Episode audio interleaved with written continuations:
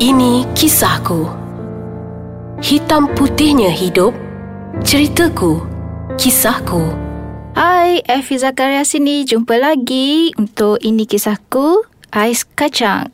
Uh, sekarang kita sambung cerita yang sebelum ni. Um, sebelum ni kita bercerita pasal saya apa yang saya boleh buat dan kenapa saya boleh buat kerja macam tak sama dengan orang lain.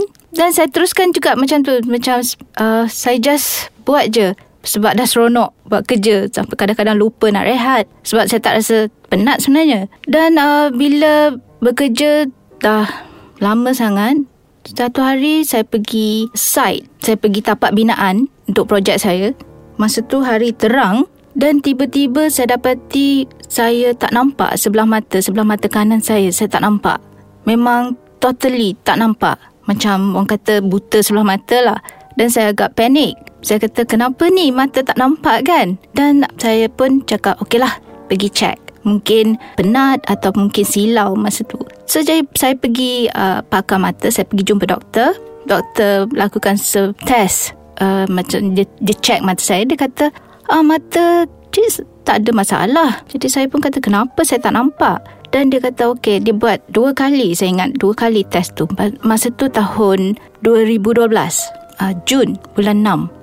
Dan uh, saya lepas saya jumpa doktor mata pakar mata doktor kata uh, ni mungkin sebab benda lain yang berada di belakang mata. Jadi dia sarankan saya jumpa saya buat MRI scan.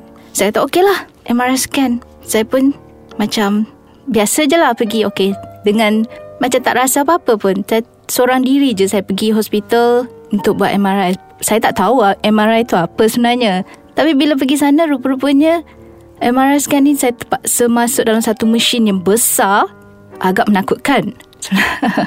Tapi saya cuba juga saya buat. Dua jam saya berada dalam mesin tu. Um, dan saya tak dibenarkan bergerak langsung. Uh, takut juga tapi saya buat seorang diri. Selepas dua jam uh, saya tengok keputusan dia dan keputusan dia agak uh, sedih lah. Uh, rupanya saya didapati ada tumor dalam kepala saya. Orang kata macam brain tumor. Doktor cakap, adik, adik tahu tak you sakit apa? Saya kata, saya tak tahu. Uh, sebenarnya adik ni ada brain tumor. Barulah kat situ saya tahu, oh inilah dia penyebab kenapa saya tak rasa sakit, kenapa saya boleh nampak um, line-line yang invisible kat atas kertas. Mungkin sebab itulah brain tumor tu sebesar saiz bola golf. Uh, dia kata lebih, uh, lebih kurang 30 cm ke. Saiz dia bulat je, cantik. Berada di tengah-tengah uh, belakang mata antara dua mata. Berada di dalam ruang dalam kepala kita. Uh, kalau saya tengok MRI scan tu memang cantik lah. Dia bulat putih je. Dan uh, saya pun tengok kata okey. Uh, orang yang pertama saya bagi tahu adalah suami saya. Saya call dia datang saya ada perkara penting nak cakap. Saya tak bagi tahu lagi sebab apa. Dan bila sampai di hospital baru saya cakap saya ada brain tumor. Jadi uh, saya sedih dan orang yang mendengar tu lagi sedih sebenarnya. Jadi saya pun uh, tabah dan dengar apa yang doktor akan cakap dan doktor telah mula interview saya nak tahu kenapa saya ada brain tumor jadi dia kena interview.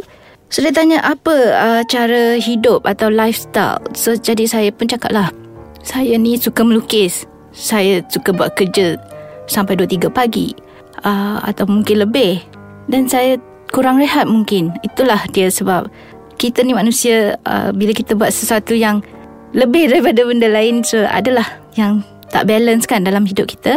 So mungkin sebab itulah. Dan saya terima pada mulanya agak sedih dan memang down masa tu. Saya kata kenapa saya? But uh, saya terpaksa terima dan akur. Dan saya akan fokus untuk cari macam mana nak sembuh, macam mana nak selesaikan masalah tu untuk keluarkan tumor tu. Sebab saya ni kan uh, masih muda lagi kalau nak kira masa tu. Dan saya masih bekerja dan pekerjaan saya memerlukan kreativiti dan memerlukan penglihatan. So masa tu saya agak stres sebab mata dah tak nampak. Sebab saya ingat lagi masa tu uh, kalau saya tengok sesuatu benda saya nampak dia macam tunnel effect. Makin mengecil dan dia macam makin kecil je sebab tengok dengan satu mata kan. Dan saya bila baca teks atau buku, dah semuanya overlap. Kalau saya jalan uh, tangga, saya jatuh. Saya tak boleh gauge uh, step tu macam mana. So ada orang kena pimpin macam tu saya agak sedih lah dengan keadaan macam tu saya so saya akan cuba uh, nak jadi sehat daripada hari itulah. Okey, kita berehat seketika dan kita sambung selepas ini. Kita kembali. Saya nak sambungkan cerita saya tadi. Saya memang disahkan uh, brain tumor tadi tu kalau ikut nama sains lah tuberculum meningioma masa tu. Brain tumor. Nama dia special lah. So, uh, saya tak tahu sama ada saya nak bangga ke sebab tapi sebenarnya sedih. Tapi kita kena teruskan hidup. Jadi saya cuba cari penawar. Masa tu saya tanya doktor neurosurgeon. Saya doktor uh, apakah solution ataupun cara untuk jadi better? So dia kata salah satu cara lah bedah. Buka you punya kepala dan keluarkan tumor tu nasib baiklah tumor tu bukan cancer dia masih uh, apa kata benign tumor dia tak merebak. So sebenarnya saiz dengan saiz sebesar bola golf tu sebenarnya benda apa tumor ni berada dalam kepala saya dah mungkin lima tahun. Saya tak tahu. Uh, mungkin sebab cara kerja saya atau memang saya tak dapat simptom yang sakit macam biasa. Cuma bila mata saya tak nampak itulah dia titik permulaan yang saya dapat tahu saya sakit.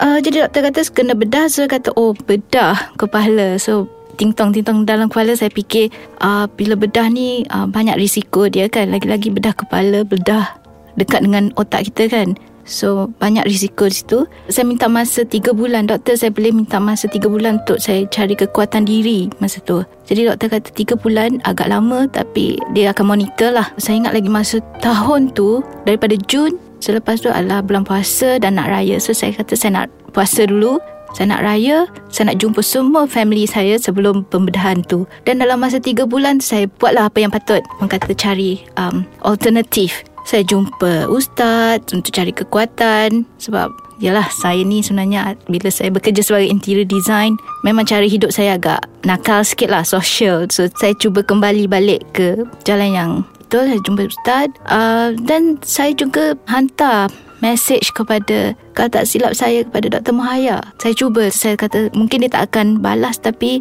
Alhamdulillah dia balas. So jadi saya macam teruja bila dia balas teks tu. Dia kata saya terima teks adik, saya berada di Madinah masa tu buat umrah. Dan dia kata teruskan je, jangan fikir banyak-banyak, just teruskan pembedahan tu dengan doktor yang saya berurusan. Sebab dia kenal doktor tu. Jangan fikir panjang dan teruskan disebabkan teks itulah yang membuatkan saya bertambah kuat dan yakin yang saya akan okey. Pembedahan tu mungkin besar tapi saya kumpul semua semangat-semangat daripada orang sekeliling saya dan saya kata okey saya nak teruskan pembedahan tu. So selepas 3 bulan dan selepas raya, selepas saya balik kampung jumpa mak ayah, selepas saya buat kenduri, uh, solat hajat apa semua, um, saya dah bersedia bulan September 18 2012 saya kata okey doktor. Saya dah sedia untuk bedah uh, buat pembedahan secara besar lah dan um, doktor kata okey uh, dia happy. Dia pun prepare lah saya, saya masuk ward. Dan masa tu juga saya agak kena tenang.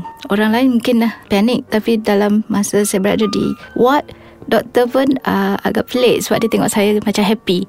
Siap dia tanya Ah, Effie, you nak potong rambut macam mana? Biar saya potong agak ala-ala Rihanna ke Macam apa G.I. Jane ke kata. Doktor buat je apa-apa.